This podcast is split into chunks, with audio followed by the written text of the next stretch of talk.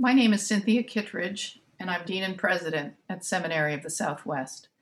This is my Advent meditation for today.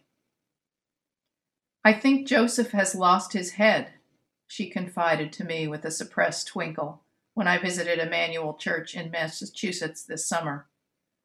We hadn't visited for a long time, and Marty Brown was reporting to me that they still use the creche that Curt Prout had built outfitted with a mini flashlight wired to the peak of the box painted black, strewn with dry grass, and supplied with the Holy Family that I had purchased at Costco when my children were all under 10.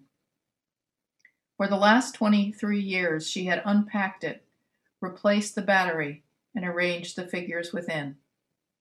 At the Christmas Eve service, the children brought visitors shepherds, angels, trucks, dragons, until there was a riot of human, animal, and mechanical life gathered to adore the child.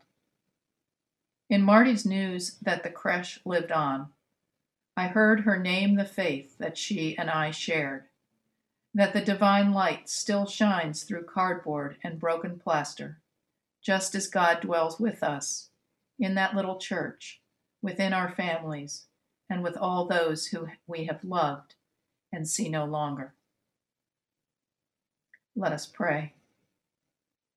We thank you, God, for all those friends through whom we have known your presence and love. We rejoice that thy everlasting light shines in every bright church and in every dark street this night. O come to us, abide with us, our Lord Emmanuel. Amen.